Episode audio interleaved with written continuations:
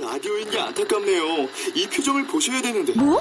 아 무슨 표정? 정말. 아 어떻게 했는데? KBS 라디오 7개 채널에서 제공하는 최고급 정보들을 사진과 기사 그리고 영상으로 확인하실 수 있습니다. 읽는 라디오 KBS 라디오 홈페이지 라디오.kbs.co.kr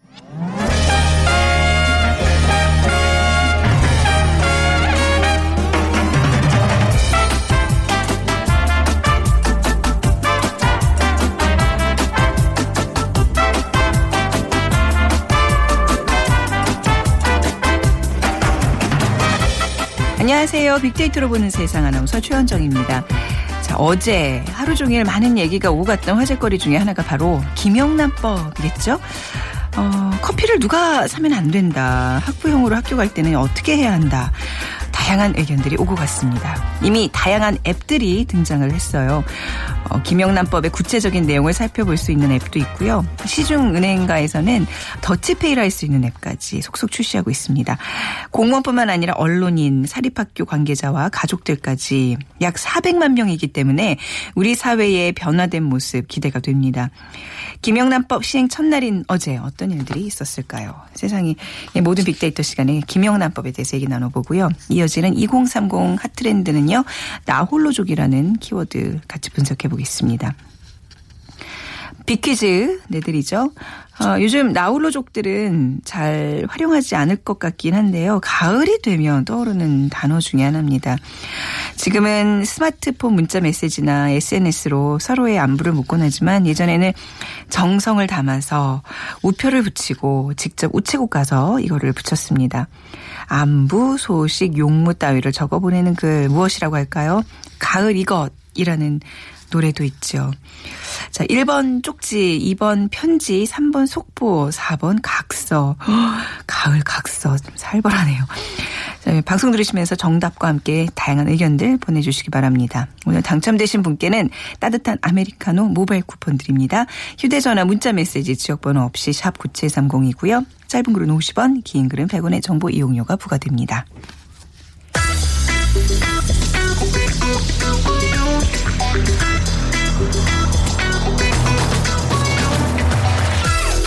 오늘 여러분이 궁금한 모든 이슈를 알아보는 세상의 모든 빅데이터 연세대 박희준 교수가 분석해드립니다. 세상의 모든 빅데이터 정보대학 어, 전세대학교 정보산업공학과 박희준 교수님 모셨습니다. 안녕하세요. 안녕하세요. 어, 예. 제, 제가 학교 이름을 잘못 아니 괜찮습니다. 네. 예, 좀 당황스럽죠. 괜찮습니다. 예, 제 목요기도 한데 헷갈리네요, 자꾸. 예, 네. 잘 지내셨죠? 네. 어제 별일 없으셨고요. 별, 아, 별일이 있었나 보죠. 예. 아, 별일이 있었어요. 어제 예. 김영란법 시행 첫날이었잖아요. 모든 사람들 만날 때마다 이 얘기로 정말 꽃을 피웠고 오늘 아침에도 커피를 저희는 이제 방송 전에 이렇게 모여서 그렇죠. 이렇게 좀 얘기를 나누는 시간들이 있거든요. 그럼 누군가가 이렇게 커피를 이렇게 사오시는데 정말 커피 가격 얼마 되지 않지만 이제는 그것도 조심스러운 조심스러운 게 아니라 좀 따져봐야 돼. 제가 알기로는 출연자들이 이렇게 방송 오실 때 커피 못 사가지고 온다고 좀 들었어요. 그래서 오늘 제가 좋은 소식입니다. 그래서 제가 샀잖아요. 앞으로는 아유, 제가 많이 감사합니다. 많이 사오겠습니다. 네. 예. 그 분위기 전체적인 분위기는 어땠나요? 어제 뭐 참 많은 얘기들을 나눴는데요. 에, 다섯 건의 신고가 접수됐어요. 네. 어 에, 벌써요? 어. 예. 경찰청에 따르면 이날 서울의 한 자치단체장이 경로 당 회장 네. 160분을 초청해서요. 문화예술 체험 프로그램의 하나로 관광을 시켜주고 점심을 제공했다는 신고가 서면으로 접수가 됐고요. 네. 그다음에 강원도의 한 경찰서 수사관은 고소인이 시가를 알 수 없는 떡 한 상자를 배달해 왔다면서 즉시 돌려보내고 청문 감사관실에 신고를 했습니다. 그래서 음. 경찰은 이 두 건에 대해서는 곧 수사를 착수할 예정이라고 하고요. 네. 그 다음에 이제 112 전화로 세 건의 신고가 에, 접수가 됐는데 에, 결국엔 뭐 출동 요건을 갖추지 못해도 종결은 됐습니다. 근데 재밌는 것이 어제 낮 12시 4분인데요. 네. 한 대학생이 교수에게 캔커피를 줬다면서 김영란법 위반이라고 112를 통해서 서울지방경찰청에 신고를 했고요. 물론 이제 신고자는 신원을 밝히지 않았습니다. 네. 그런데 에, 또 100만 원 초과하는 현금, 선물, 금품 수수 신고에만 현행범 또는 준현행범으로 간주해서 네. 출동한다는 것이 내부 경찰 내부의 기준 수준이거든요. 그래서 경찰은 출동을 하지 않고 일단 서면으로 신고하라고 안내를 했고요. 그 이외에도 이제 두 건이 더 어, 전화로 신고가 되었는데 사실 전화로 신고할 경우에는 현행범일 네. 경우에 신고가 가능하거든요. 그렇기 때문에 되도록이면 신고할 일이 있으면 서면으로 네. 신고를 접수하는 것이 좋을 것 같습니다. 아, 이게 이제 초기에 굉장히 그 혼선이 많이 많을 혼란. 많잖아요. 예. 그 교수님한테 캔커피 하나 이렇게 슬쩍 그 고생하셨다고 감사의 마음으로 주는 것도 지금 문제가 되는 거잖아요. 그래서 저희 이제 아. 학교에서 내려온 공문을 제가 살펴봤더니 네. 졸업생은 어, 교수에게 커피를 대접해도 됩니다. 졸업생은 돼요. 예, 하지만 아. 재학생은 성적 관련된 이해관계가 아, 있다고 그렇죠. 보기 때문에 에, 커피도 대접할 수 없는 지금 그런 상황에 이르는 거죠. 아, 네, 그래서 이제 SNS상에서 얘기들이 굉장히 많아요. 좀 볼까요? 네. 사실 이제 지난 수개월 동안 김영란법에 대해서 우리 사회 논란이 있었습니다만은 네. 대체적으로는 에, 긍정적인 견해를 가지고 있었거든요. 근데 지난 일주일간 SNS상에서의 분석을 해보니까 51%가 좀 부정적인 견해를 가지고 있는 것 같고 요. 음. 네. 19%가 긍정적인 견해를 가지고 있는데 제가 이렇게 좀 그 SNS에 올라온 글들을 살펴보니까 이 김영란법이 가지고 있는 방향성에 대해서는 모두 동감합니다만은 지금 이제 빚어지고 있는 혼란에 대해서는 음. 모두가 불편함을 겪는 것 같고요. 그래서 상위 순위에 있는 연관 단어를 살펴보니까 혼란, 네. 우려, 걱정, 청렴, 논란, 에, 피해, 편법 뭐 이런 단어들이 좀 올라와 있습니다. 네. 이게 이제 그렇게들 많이들 말씀하시더라고요. 좀 지나면 괜찮아지겠지. 뭐, 아, 나 그냥 내 방식대로 살고 나중에 뭐 과태료 낼래. 근데 이게 지금 어떻게 보면 이제 본보기로 처벌을 받을 수 있고 이제 나의 사례가 또 판례가 된다는 그런 점에서 그렇죠. 사실 굉장히 조심해야 되는 거거든요. 예. 근데 제가 네. 지금 편법이라는 단어도 상위 순위에 있다고 네. 제가 말씀을 드렸는데 또 어떤 분들은 뭐 조만간에 이 법망을 피해갈 수 있는 편법이, 편법이 나올 예, 것이다. 나올 것이다. 근데 벌써 하더라고요. 사실 어제 같은 경우에도 어 관공서 주변 식당가의 저녁 예약 손님이 거의 없었거든요. 네. 근데 또 일부에서는 미리 선결제를 해두고 아. 예, 선결제를 해두고 또 식사를 하는 네. 사례가 또 있었다고 합니다. 아, 이게 외국에서도요. 한국의 김영란법에 대해서 굉장히 큰 관심을 보이고 있다면서요. 예. 볼까요? 네. 에, 어제 그 CNN 방송에서는 한국 공무원과 식사할 때는 음. 랍스터를 주문하지 마세요라는 그런 제목을 단 아. 에, 기사와 이제 방송 리포트를 내보냈는데요. 네. 에, 바닷가재 요리를 주문하지 말라 이런 기사는 또 이제 훌륭한 쇠고기와 술은 한국의 외식 테이블에서 사라질지 모른다. 음. 선물을 주고 싶다면 참치캔이나 스팸 정도만 음. 하면 충분할 것 같다라면서 이렇게 다소 좀 자극적인 표현으로 어, 네. 기사를 냈고요. 네. 에, CNN은 김영란법이 이날부터 시행에 들어갔는데 뇌물과 부패를 뿌리 뽑기 위해서 제정된 법이다. 식사는 3만 원, 선물은 5만 원, 경조사비는 10만 원의 한도가 음. 있다라고 하면서 간단하게 이제 김영란법을 소개를 했고요. 에, 그리고 그 처벌에 대해서도 좀 자세하게 언급이 되어 있습니다. 네. 그리고 CNN 홈페이지에 게재한 기사에는 서울의 한 불고기 전문 식당에 등장 한 김영란 특선 버섯 불고기 세트 메뉴판을 또 에, 자료 사진으로 올리기도 했고요.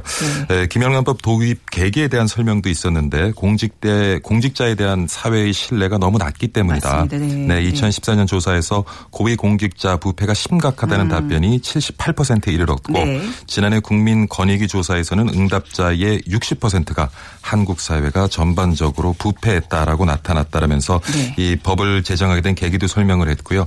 어, 그다음에 또 한편으로는 이 김영란법 시행을 계기로 앞으로 이제 에, 시장에서 만들어질 혼란에 대해서도 얘기를 했는데요. 네. 소상공인 연합회 관계자는 연간 손실액이 한 26억 달러에 이를 것이고 고객 126만 명 정도가 줄어들게 될 것이다.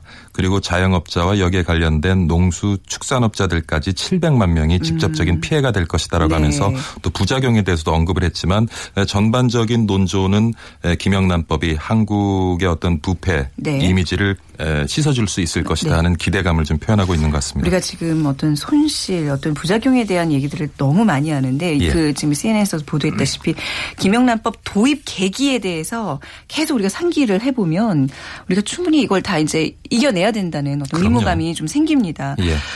그 관공서 언론사 이제 저희는 이제 언론사기 때문에 게다가 이제 공공기관으로 이제 분류가 돼가지고 그렇죠. 굉장히 지금 엄격하게 적용을 해야 되는 상황인데 이게 뭐 학교 주변 식당 뭐 이런 데도 풍경이 좀 많이 지금 달라지고 있다면서요. 그렇죠. 예. 어제 당일만 해도 구내 식당에서 식사하는 직원들이 굉장히 늘어났고요. 네. 그리고 일부 관공서에는 청렴 식권이라는 것을 배포했다고 합니다. 아, 그 왜냐하면 제목이 그러니까 이름이 청렴 식권이에요. 식권. 음, 예. 네. 왜냐하면 한 점심 전후로 해서 찾아오는 민원인들과 네. 얘기를 나누다 보면 점심 식사를 함께 할 경우가 아. 생기는데 그런 경우 이전에는 대부분 이제 그 관공서 주변에 가서 식사를 하면서 민원인들이 이제 식사를 제공을 하는데 네. 그것을 막기 위해서 어 공무원들에게 청렴 식권을 배포를 네. 하고 민원인이 왔을 때 식사를 혹 해야 될 경우에는 구내 식당에서 같이 하는 방향으로 이제 유도를 하는데 뭐 좀 불안하겠죠 이래도 네, 그러다 보니까 이제 민원인 방문을 거절하는 사태까지 벌어지고 자칫 잘못해서 좀 공무원들의 복지부동이 네. 나타나지 않을까 하는 우려도 있는 것 같고요. 재미있는 것은 어제 용인에서 쌀값 안정을 위한 현장 설명회가 있었거든요. 음. 그러다 보니까 국회의원하고 이제 농림축산식 품부 장관이 거기 참석을 했는데 에, 설명회 이후에 앞에 순대국밥집으로 옮겨갖고 아, 예, 예. 장관하고 국회의원들이 쭉 서가지고 각자 먹은 것을 계산하는, 계산하는. 그런 진풍경도 벌어졌다고 하고 어제 국회의장 초청 외신 기자 클럽 간담회가 있었는데 네. 15명의 기자가 참석을 했어요. 예. 그래 끝난 다음에 기자들이 이제 식사값이 3만 3천이 나왔나 봐요. 아, 네. 그래서 그 3만 3천 원을 결제하기 위해서 15명의 기자가 줄을 서서 네. 결제를 했다는 그런 얘기도 있습니다. 아, 3만 3천 원 지출하면서 어떤 생각 들을까? 근데 이제 저는 남편이 기 자고 예. 저는 이제 언론사에 이제 근무를 하는데 이 민원이라는 게 우리나라 사회 전반적으로 굉장히 오래된 관행이잖아요. 누가 그 아는 사람인데 특히 이제 언론사에 있다 그러면 뭐 좀 부탁하는 분들이 그렇게 많아요. 저한테는 뭐 개그 콘서트 티켓을 부탁한다거나 예. 또 기자인 남편한테는 뭐 병원에 아는 사람 있냐 뭐 뭐 좀 병원 입원실 좀 해다.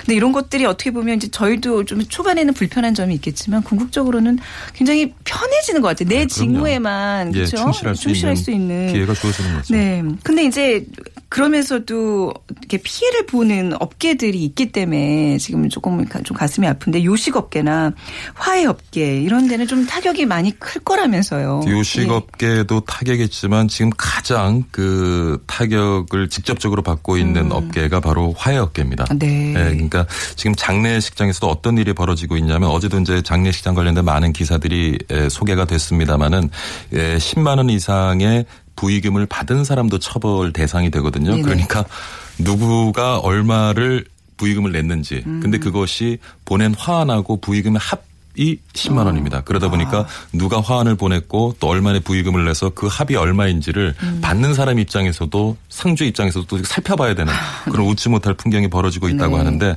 그리고 이제 뭐 화환도 화환이지만은 난을 참 많이 보내잖아요. 그쵸, 우리. 사회에서는 어, 예. 뭐 축하하기도 하고 위로하기도 하는 에, 자리에 난을 참 많이 네. 보내는데 이 난 업계가 지금 굉장히 어려움을 겪고 어, 있다고 합니다. 그럼 예를 들면 제가 이제 무슨 뭐 상을 받았어요. 예. 방송과 관련된 상을 받아 받는다고 칩시다. 굉장히 예. 희망 사항이 많이 지금 섞여 있죠.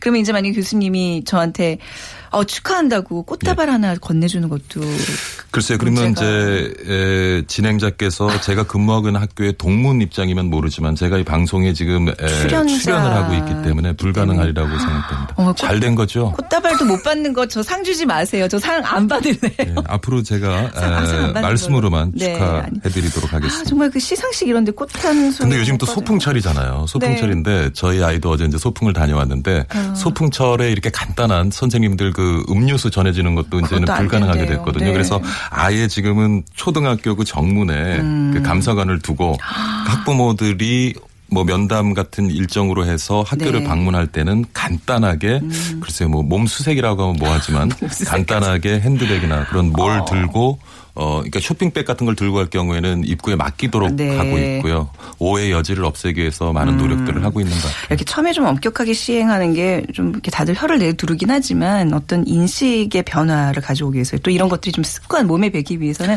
초반에 이렇게 해야 돼요. 아, 해야 돼. 아, 해야 되는 네. 게 이게 저는 이게 우리 사회 부정부패도 몰아내지만 네. 또 하나 중요한 것은 가족 중심의 문화를 만들 수 있어요. 자, 맞아요. 어제만 해도요. 네, 어제 네. 당일만 해도 저녁 큰 식당에 저녁 예약 손님이 거의 없었단 네. 말이에요.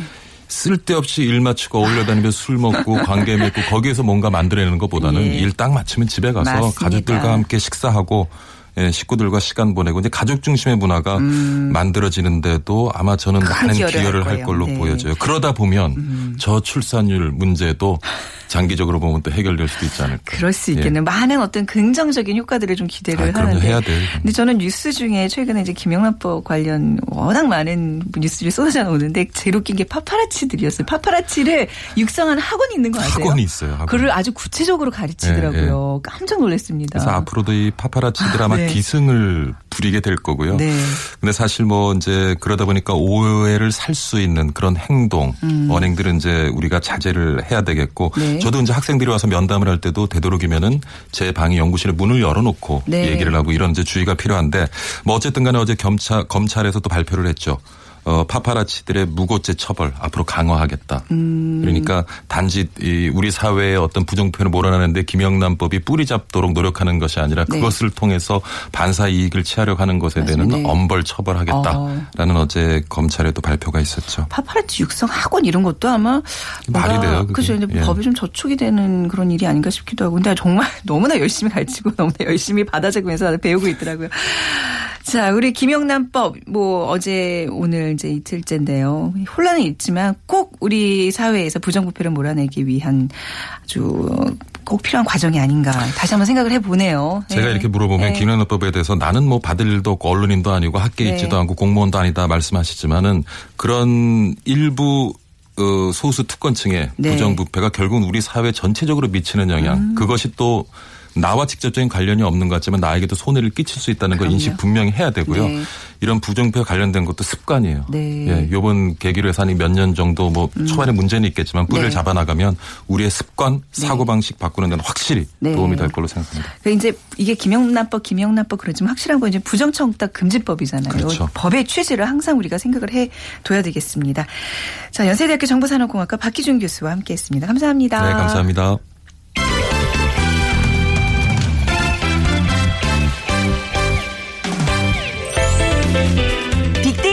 알려주는 2030 핫 트렌드.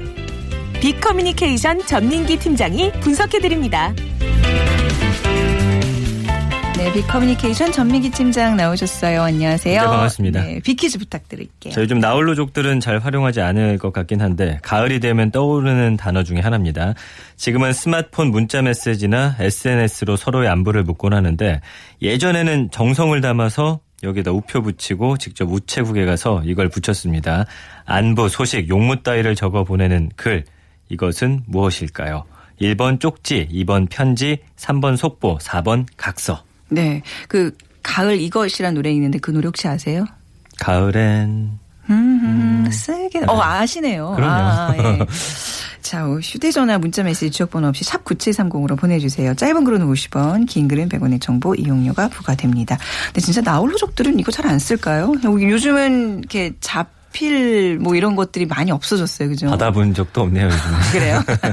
한번 써보세요. 네. 사랑하는 아내를 위해서, 예, 아이를, 아이에게도 이렇게 써두면, 네. 저도 안 하면서 남한테 강요를 하죠. 그죠? 알겠습니다. 네. 현재 이제 우리 나홀로족에 대한 얘기 오늘 할 텐데요. 1인 가구가 520만 세대요. 네, 그렇습니다. 어, 예. 특히 이제 2030이 나홀로족들이 많은 거잖아요. 네, 근데 재밌는 게 이제 1인 가구 부상이 우리나라에서만 나타나는 현상은 아니고요. 이미 세계 여러 대도시에서 흔히 나타나는 현상인데 네. 우리나라 지금 25%가 어, 나홀로 가족이고요. 네. 독일을 비롯한 유럽에서는 이미 전체 가구의 35%를 넘었습니다. 그러니까 미국과 일본도 30% 가까이가 1인 가구고. 그러니까 아까 말씀드린 대로 통계청이 발표한 걸 보니까 2000년에만 해도 15.5%였는데 지금 작년에 25% 넘어서면서 네. 어, 4명 중에 어, 한 가구. 그러니까 네 가구 중 한 가구가 어 1인 가구가 됐고요. 2035년에는 이런 증가세로 간다면은 34.3%. 그러니까 전체 인구 3명 중 1명이 1인 가구가 될 것이라는 지금 그런 예상이 있거든요. 네. 참 무서운 속도로 증가하고 있는데 2030 세대는 훨씬 더 많습니다. 그러니까 지난 20일이죠. 2030 세대 둘 중 하나는 나홀로족이다라는 발표가 있었습니다. 네. 통계청하고 취업 포털이 함께 조사를 한 건데 어, 당신은 나홀로족입니까? 물었더니 52.5%가 그렇다고 대답을 했고요. 어, 여성이 더 남성보다 많은 걸로 어? 조사가 됐습니다. 오, 여성이 더 많다고요? 그렇습니다. 오. 이게 나홀로족이 이제 우리 사회 어떤 현상이라고 생각했는데 또 이게 세계적인 현상이다. 또 그런 얘기를 해주셨어요. 근데 뭐 여러 가지 이유가 있겠지만 왜 음. 굳이 외롭게? 아니 근데 이 나홀로족들은 외롭다고 생각을 안 한다면서요? 안 하는 네네. 분들도 많아요. 그죠? 네. 나홀로족으로 살아가고 있는 이유가 뭘까요? 그왜 혼자 사냐고 물어봤더니 네. 모든 결정을 마음대로 결정할 수 있어서가 75.9%였고요. 음. 혼자만의 시간이 좋아서 네. 그리고 경제적 부담을 좀 줄여보려고 남에게 맞추기가 힘들어서 뭐 이런 대답들인데 네. 결국에는 혼자 있는 걸 좋아하게 되는 것 같아요. 요즘 젊은 세대들은. 네, 그렇습니다. 그러니까 이제 결혼을 해서 아이를 낳고 이제 이런 아기 엄마, 아기 아빠 입장에서는 나홀로족이 좀 부러운 면도 있죠. 많이 부러워요. 사실은. 근데 뭐 어떤 그런 개인 감정을 떠나서 나홀로족이 왜 이제 핫트렌드인지 계속 좀 얘기를 해볼 텐데 네. 혼자서 주로 나홀로족들은 어떤 활동들을 하면서 살아요? 뭐 일단은 혼자 밥 먹는 거에 많은 시간을 썼더라고요. 네. 뭐 그다음 95.2% 그리고 혼밥족, 혼술족들. 예. 쇼핑이 83.3%, 네. 운동도 혼자 하는 걸 좋아합니다. 네. 83.5%, 그다음에 영화 보는 거 음주 이게 이제 어50% 정도 가까이 되는데 네. 말씀해 주신 대로 혼밥과 쇼핑이 거의 이제 대다수를 차지합니다. 음. 이러다 보니까 1인 가구하고 나홀로족을 어 겨냥한 이 업계들이 많이 지금 성장세를 보이고 있는데 네. 편의점이라든지 간편식, 뭐 보안 서비스, 가구 가전, 여행사 이런 것들이 최근에 네. 어 1인 가구를 겨냥한 그런 상품들을 많이 출시하고 있습니다. 아마 그 결정적인 뭐 그동안 계속 이게 트렌드로 뭐 이제 얘기가 되었지만 좀 결정적으로 이렇게 확 뜨게 됐다 어, 그래야 될까요? 많은 사람들이 관심 갖는 게 이번 추석 연휴였던 것 같아요. 그죠? 음. 뭐 편의점에 맞아요. 간편식 1인식 뭐 도시락, 영화 그- 또 여행 이런 쪽에 굉장히 나홀로족들의 활동이 두드러진 명절 연휴였어요. 추석 도시락이라고 해가지고 네. 반찬이 9개, 11개 네, 이제 네, 네. 그런 전 부쳐지고 이런 그쵸? 것들도 나왔습니다. 네.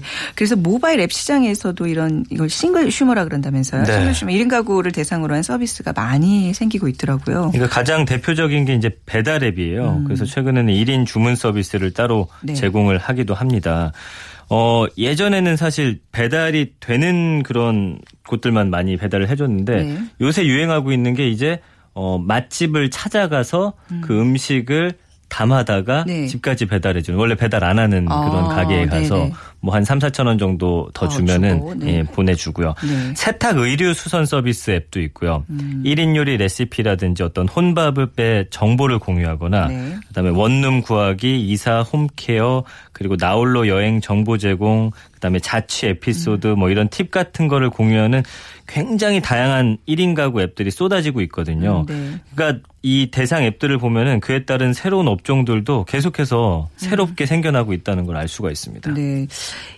1인 가구가 월 평균 92만 원을 소비 네. 활동으로 쓴다는 통계가 있던데 이런 1인 가구가 만드는 여러 가지 이제 경제 현상을 solo economy라고 네. 부른다면서요. 솔로 economy라고 네. 부르고 있고요. 아까 말씀해 주신 대로 이제 single sumer라는 게 single과 consumer가 합쳐진 단어예요. 네. 그래서 이 신경제죠. 이 solo economy를 구축하고 있는데 새로운 어떤 소유만으로 이들을 주목하기보다는 기존 세대들과는 좀 다른 소비력을 살펴볼 필요가 네. 있습니다.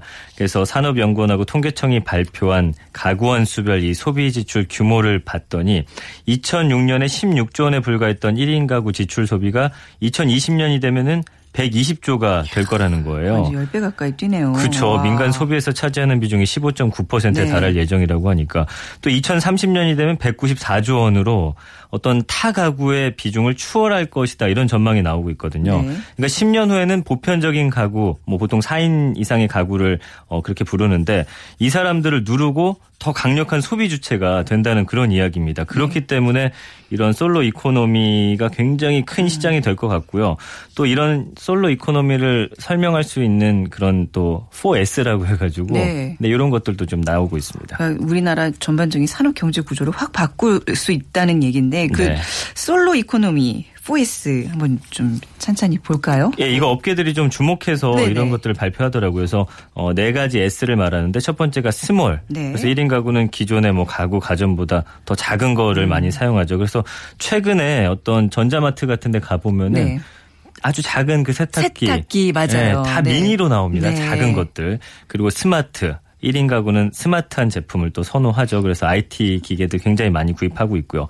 또 서비스 1인 가구는 간편하고 한 번에 해결하려는 그런 경향이 크기 때문에 네. 원스톱 소비 경향이 강해요. 그래서 한 번에 여러 가지를 이렇게 묶어서 좀 사다 준다든지 뭐 이런 앱들도 많이 나오고 있고요. 4번이 이제 셀피시 좀 이기적이라는 이기적이다? 뜻이긴 음, 한데 결국에는 나 혼자 살기 때문에 그럴 수밖에 없는 거예요. 나를 위한 소비를 한다는 그렇죠. 어. 거죠. 그러니까 이 네 가지 4S가 아주 어 1인 그 어. 어, 소비의 어떤 주체적인 모습 안에 이런 것들이 녹아 있습니다. 그러니까 기존에 이제 뭐 3인 가족, 4인 가족 이런 가족들이 갖고 있는 소비 형태랑은 완전히 다르겠네요. 다르죠. 네. 4인 가족 같은 경우는 뭐 외식한다든지 네. 어쨌든 가족을 위한 무언가를 사잖아요. 근데 small 작, 적지도 않고 작지도 않고 그쵸. selfish 이기적일 수 없는 그런 형태잖아요. 네. 근데 아무래도 소비 중심이 어 나에게 이제 집중돼 있기 네. 때문에 어 가치 소비로 어떤 소비 가치 자체 아. 중심이 좀 변화하고 있고요. 네. 20, 30대 같은 경우는 오락이나 문화 서비스, 음. 그다음에 이미용 서비스, 가정용품, 가사 서비스, 우편 서비스 이런 거의 증가 수치가 지금 굉장히 높게 나타나고 있고요.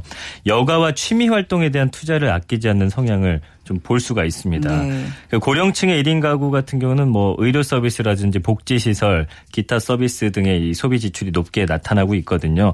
어쨌든 간에 개인화, 간편화, 다양화 이 세 가지 성격이 굉장히 강하고요. 네. 다인 가구와는 좀 확연한 차이를 보이고 있습니다. 네.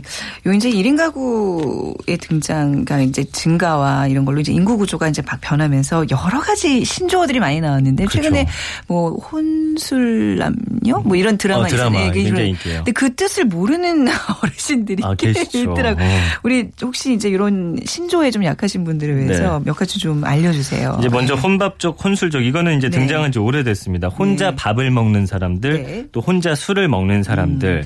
그렇기 때문에 어떤 식당이나 술집보다는 집 근처에 편의점을 좀 많이 선호하는 사람들이에요. 그래서 편의점에 저녁 시간대 뭐 여러 가지 도시락이라든지 맥주, 소주 이런 거 사다가 어, 네. 혼자 먹는 분들. 그리고 혼자 이제 술집도 많이 다니고 있죠. 그래서 네. 혼밥족, 혼술족은 뭐 많이 들어보셨을 거고 kinfolk족이라는 게 또 있습니다. 아, kinfolk족이 뭐죠? 이거는 혼밥족, 혼술족하고는 좀 다른 개념이에요. 그래서 네.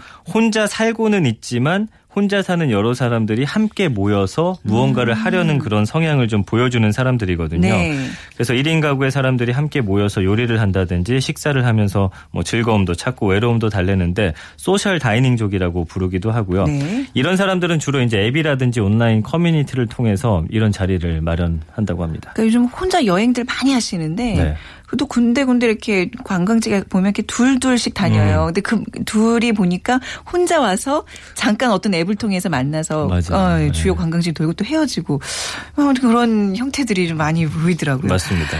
어, 네오 싱글족이라고도 있던데 그건 또 뭐예요? 이 사람들은 네. 이제 디지털 시대의 어떤 새로운 독신주의자들을 네. 의미하는데 이 사람들은 탄탄한 경제력과 디지털 활용 능력을 바탕으로 해서 어. 독신 문화를 좀 즐기는 사람들입니다. 네. 그래서 자의식이 강하기 때문에 혼자 있는 시간을 좋아하고요.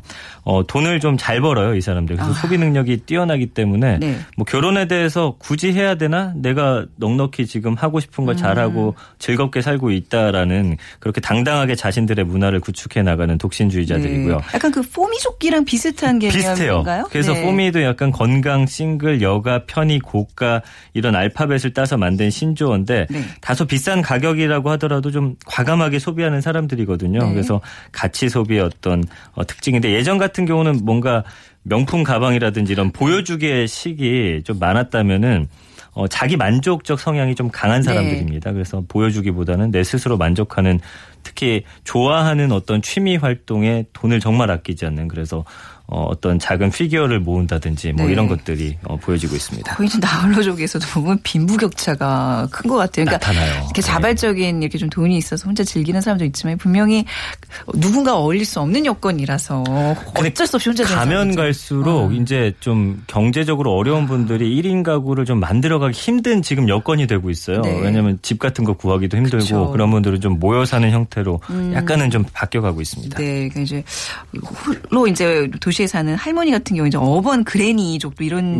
것도 있고 그런데 예. 이제 전반적으로 사회 분위기가 나홀로족에 맞춰가야 되는 것 같아요. 그렇죠. 1인 가구로 인해서 국내 경제도 뭐 소형 주택 시장이라든지 네. 아까 말씀드린 대로 소형 가전 가구 음. 그다음에 아주 조금 이렇게 포장한 식재료나 식품 이렇게 1인 대상 서비스업 같은 1인 가구 중심으로 자연스럽게 바뀌고 있기 네. 때문에 그리고 정부 같은 경우도 지금 1인 가족들을 위한 정책들을 좀 만들고 있거든요. 네. 그래서 우리 사회도 이제 1인 가구에 대한 인식과 변화로 인해서 뭐 더 이상 뭐 이 사람들이 불편하지 않게 됐는데 네. 앞으로도 이런 1인 가구를 위한 다양한 변화가 있을 것 같은데 네. 사실 저는 어떻게 변해갈지도 굉장히 좀 기대가 네, 되는 그런 상황입니다. 트렌드라고 말씀드렸지만 우리가 지향해야 할 지향해야 할 그런 형태는 아닌 것 같아요. 맞아요. 예. 모두가 다 어울려서 여럿이 함께 사는 게 결국은 궁극의 행복이 되어야 되겠습니다. 자, 비커뮤니케이션 전민기 팀장과 오늘 함께했습니다. 감사합니다. 고맙습니다. 네, 자 오늘 정답은 편지예요. 가을하면 생각나는 편지.